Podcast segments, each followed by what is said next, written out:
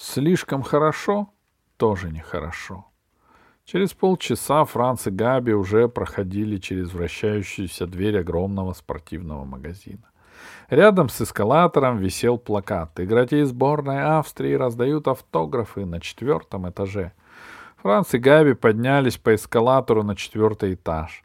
Там стоял длинный стол, за которым сидели одиннадцать человек, все в синих пиджаках и синих бейсболках. От эскалатора до стона, стола тянулась очередь в три ряда. «Ой-ой-ой», — сказала Габи, — «мы тут все ноги отстоим, пока подойдет наша очередь». «И кто же из них Мартин Мюллер-Майер?» — растерянно спросил Франц. Люди за столом казались ему одиннадцатью близнецами. Знает ли Габи, кто из одиннадцати близнецов Мартин Мюллер-Майер, Франц выяснить не успел. Кто-то замахал им из начала очереди. Это был Эберхард. «Сюда, Франц, сюда!» — крикнул он. Габи и Франц пробрались к Эберхарду и встали рядом с ним. Люди, стоящие за Эберхардом, заворчали. «Вы здесь не стояли! Идите в конец очереди!» Но тут футболист, который сидел в начале стола, взял у Франца мяч. Он быстро вывел на нем свое имя и передал мяч соседу. Тот тоже расписался и передал мяч дальше. Мяч переходил от одного игрока к другому. Каждый ставил свой автограф. Все происходило очень быстро. Не прошло и минуты, как мяч снова был в руках у Франца. Франц посмотрел на него озадаченно.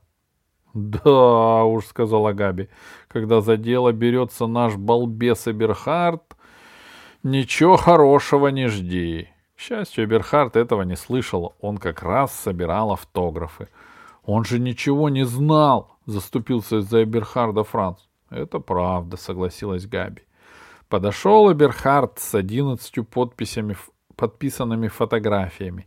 На его физиономии стояла довольная улыбка. «Привет!» — сказал он. «Повезло вам!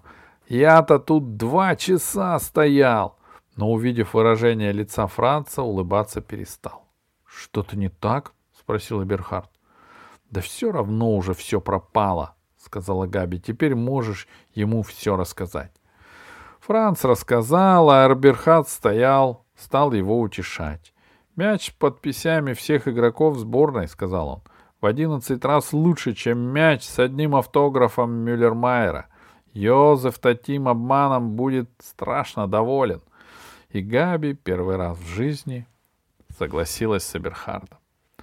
Когда Франц и Габи вернулись домой, мама Франца сидела на кухне у, у мамы Габи, а на кухонном столе лежало сокровище Йозефа. «Откуда мяч?» — писнул Франц. Мама сказала, дворник принес. Он нашел его на лестнице в подвал. Габина мама сказала, может, вы знаете, как он туда попал? Не успел Франц решить, стоит ли рассказывать всю правду, как его мама сказала. Да не все ли равно. Главное, что он нашелся. И Франц решил, что она тысячу раз права. Йозеф вернулся из школьного лагеря в субботу. Увидев мяч с автографами сборной, он просто позеленел от зависти и сразу предложил Францу за мяч Десять евро. Франц отказался.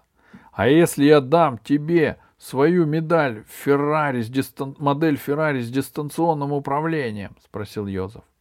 Франц отказался. А если я дам тебе Феррари 10 евро и все детали от моего старого плеймобиль конструктора в придачу? Не отставал Йозеф. Франц отказался. Но он будет так хорошо смотреться с моим сокровищем, — умоляюще сказал Йозеф. — Могу тебе его одолжить, — сказал Франц. — Но за это ты разрешишь мне в любое время приходить и смотреть на него, и безо всякого стука. — Ладно! — крикнул Йозеф, схватил мяч, унес его к себе и положил на полку рядом со своим ненаглядным сокровищем. А Франц взял красный карандаш и внизу таблички «Вход воспрещен» приписал. Кроме всем, кроме Франца.